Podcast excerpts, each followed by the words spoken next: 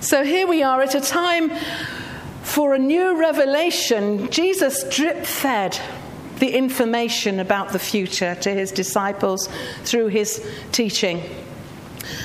And from time to time, we have nuggets of something which can be quite confusing. What is this all about?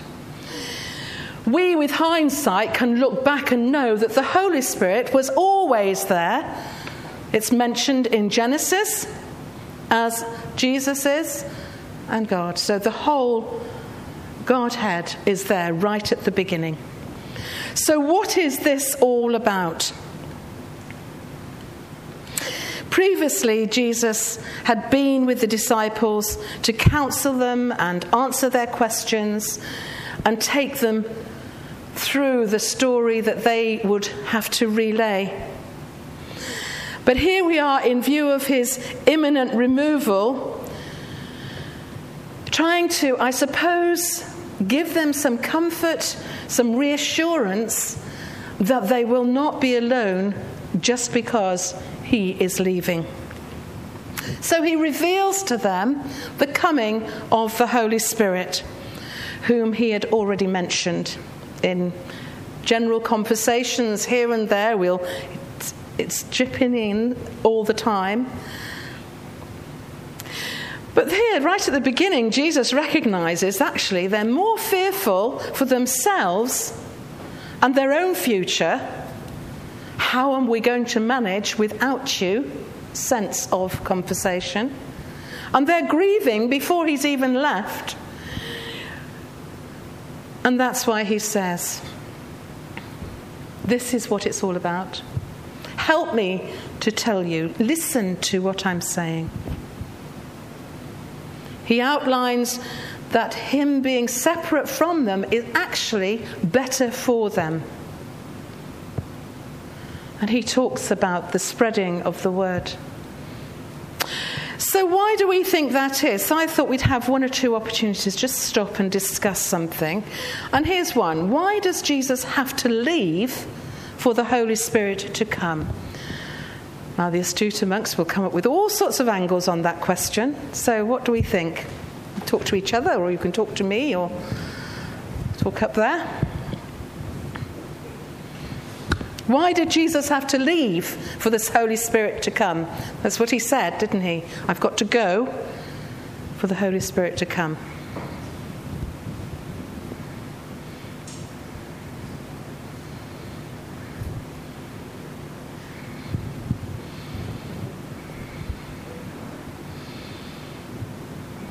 Any answers up there?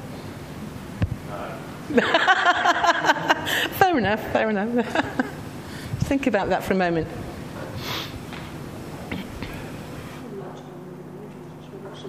It's okay. I'm not going to, to mark you out of 10. It's a, it's a, what does it mean for you? What, what do you think? If you're in the disciples' place and Jesus says, I've got to go so that you could get the Holy Spirit, what would be your initial reaction?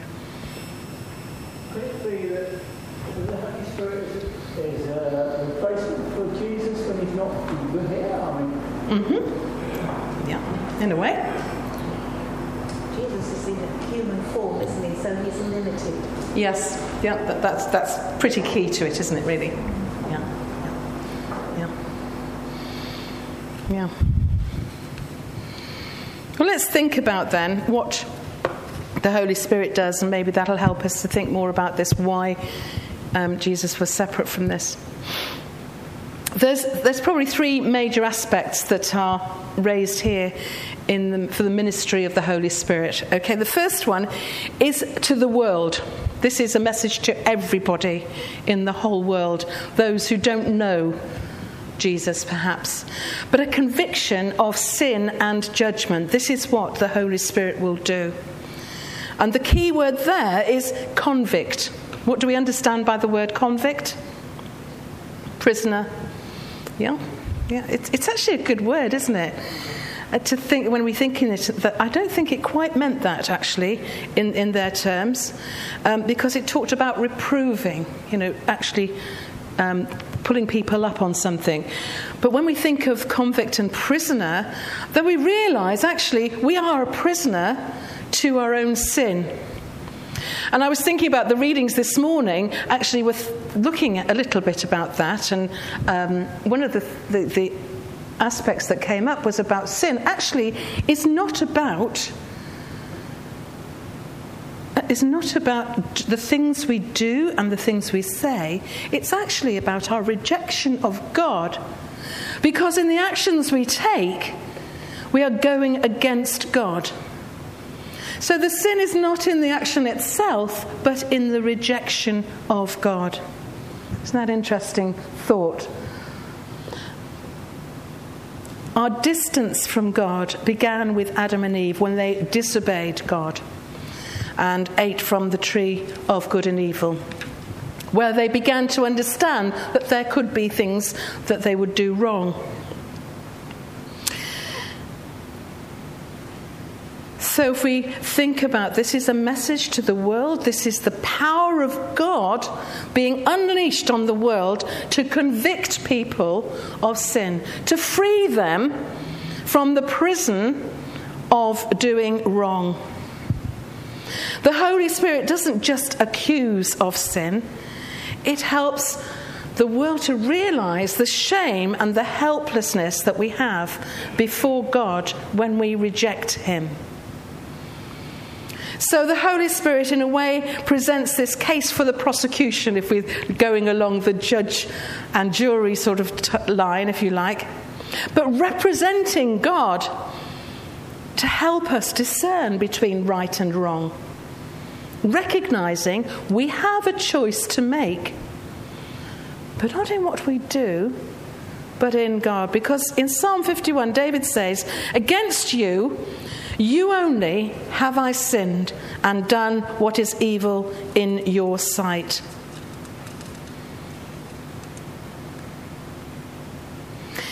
All that David had done, he was a murderer, he was an adulterer, he was a thief, but he recognized that ultimately it was to God whom he was accountable. Ultimately, sin is not in the deed, but the rejection of God. There we have it. So there may be a, a sense in that we're not judged on the things we do or do not do in this life, but rather we will be judged on our relationship with God. How often did you turn your back on him? How often did you reject him? How often did you disobey him? How often did you do things your way instead of listening to God?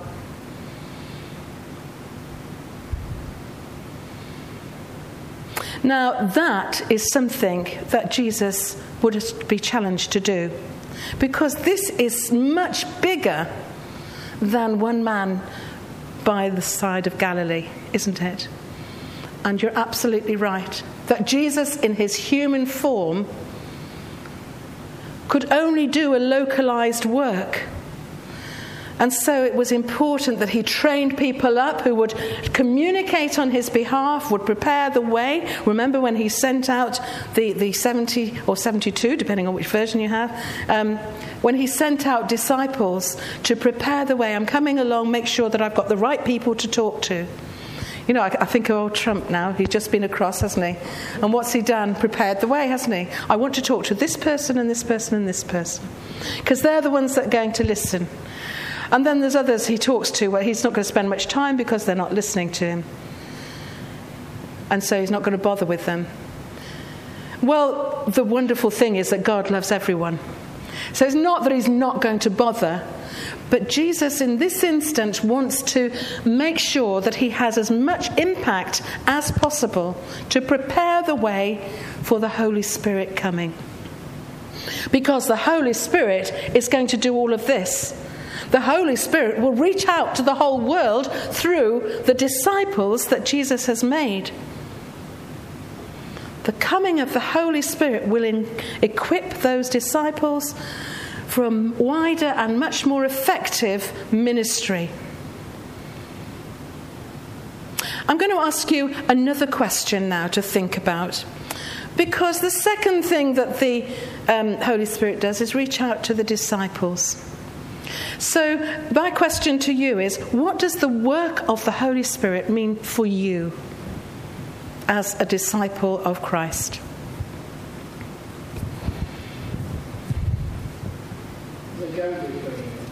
Beg your pardon? A go between? Yeah, okay. You can have that if you like. Because it is personal, isn't it? So I'm not going to say that any, any answer is wrong. Yeah? What does he do for you? How does the Holy Spirit change your relationship with God? How does he help?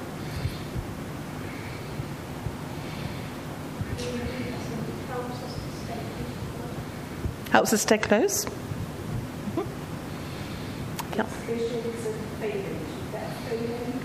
Yeah. That's the Holy Spirit, isn't it? In, in sort of prodding us and, and, and those times when you think, well, where did that come from? Where did that thought come from? And you realize actually God is inspiring you. And that word inspiring is about the Holy Spirit's work, isn't it? So when we think about our personal relationship with God, and don't forget that, you know, we have this easy language where we say the Holy Spirit over here, Jesus over here, the Father over here, and God somewhere up there. And we suddenly develop this oh, hang on, they're all God, aren't they? They're all different aspects of God. And so we are not losing Jesus when we, we're using the Holy Spirit. We are actually using the whole Godhead. The guidance the counselor, the lover, the leader, the teacher. All in different ways, they are all of those three parts of the Godhead. The Holy Spirit, for us, directs us to the truth. This is to the disciples, those who've committed their lives to God, who have converted, if you like, have recognized that this is the way to go, this is the God to follow, there is only one God, and this is where I'm going. But the Holy Spirit then begins to work in us to rip us apart in a way, to convict us individually of our mistakes our bad habits, the wrong way to go, the things we do which we don't think God knows about. Well, I've got an answer for you, brothers and sisters. He knows everything. So I always, I always tell the kids at school, actually, I said, you know, if you want to know if God's with you all the time, He's there when you go to the toilet. And it scares the life out of them because you suddenly think, oh, no, I can't even go to the toilet. Well, you can't. God is everywhere. And some people pray best on the toilet. Well, look at Susanna Wesley. What did she do? She was sitting in the middle of the kitchen, shoved the apron up over her head, and told her 19 children, Leave me alone. And for some people, actually going and sitting in the bathroom, um, I know a number of mums that actually that's the only space they get is going and sitting on the loo. Don't need to go, they just need to sit there, quiet. This is the one place no one will disturb me. Well, God will disturb you. Because when we pray to God, when we let Him in, His Holy Spirit convicts us and inspires us to change. So glad that you chose the songs that you did. Reminding us every moment of every day that that's what we want to do. We want to change. We want to be better. Paul kept talking about running the race and heading off for the goal, didn't he? We will never reach perfection. And don't be deterred by that, but be inspired by it.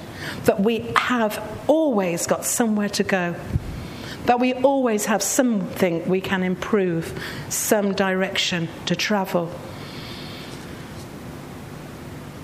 We have this distance from God brought on, as I said, by Adam and Eve, that right at that beginning story of, of disobedience and it continues to widen as the righteousness of God and the sinful state of mankind separates us, drags us away from God, and the power and direction of the Holy Spirit will enable us to recover that space, to get closer to God. Exactly. The teachings of Jesus reflect the love of the Father. They invoke the gifts of the Holy Spirit. And when Jesus said that I go so that the Holy Spirit can come, is about focusing on God's power and not just on the teachings of Jesus. We can get so Jesus centered that we actually forget the power of God that we have unleashed by our commitment to God. Jesus taught us the way to go. The Holy Spirit empowers us to travel that road. We need the power of the Holy Spirit to grow in faith and knowledge. The third aspect, we've talked about the Holy Spirit for the world the conviction there, and then for the disciples. But the Holy Spirit came to Jesus too. And the Holy Spirit, in relationship with Jesus, was about revealing this person, the humanity that was the Son of God. How do we get our heads around that? But to reveal his perfection to reveal that he is the Son of God, that he is God. The Holy Spirit enables Christ to be glorified. Because then, as we grow as disciples, we understand more and more. And we can build up this picture of God as Father, Son, and Holy Spirit. When we look at the gifts of the Holy Spirit, we realize perhaps that our lives can fall short in our worship, in the way we live our life, from what is needed. I'll take that off for a second because I'm going to cough.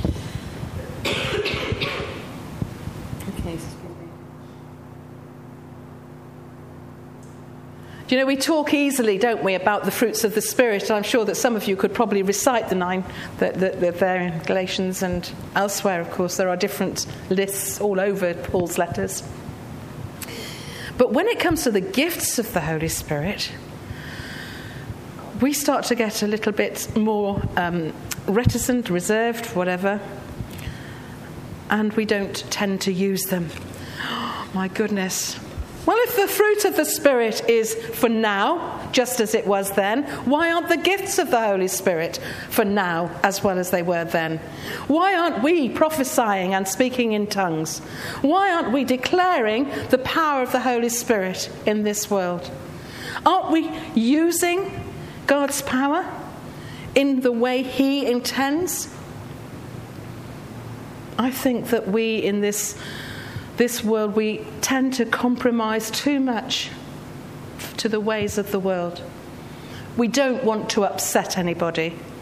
And that's not even just about outside in the world, that's about the people in church, isn't it? We don't want to upset anybody.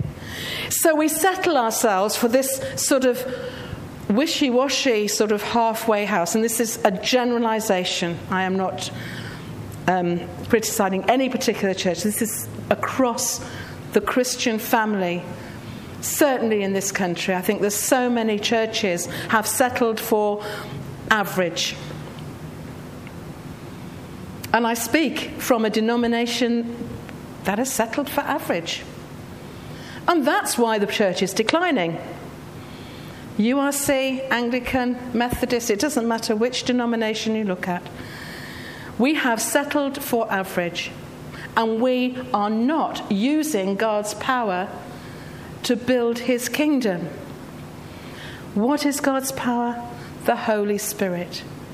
Because we can't draw a picture of the Holy Spirit, we struggle with identifying who he is. Who he is. He is God. And it is something we can't pin down. You talked about this this feeling, this something that we can't explain. We don't need to explain. I come back to my own story and saying, God saying, you don't need to understand or explain. You just need to experience and put into practice the Holy Spirit. I will work in you if you open yourselves up to all the possibilities, and then we will achieve amazing things. Then my purpose will be fulfilled in you, says the Lord. We have to be prepared to step out of our comfort zone and embrace all God has to offer. I'm going to leave you with a question, not necessarily to think about now, but to think about in the days, weeks, at meetings, wherever you are, might be, is how can we promote the gifts of the Holy Spirit in our lives, in our church, particularly in our worship? For surely our worship is an expression of who we are as Christians, where we stand in the Lord. So I leave you with that. How can I promote the gifts of the Holy Spirit in my life, in my church, in my worship? Amen.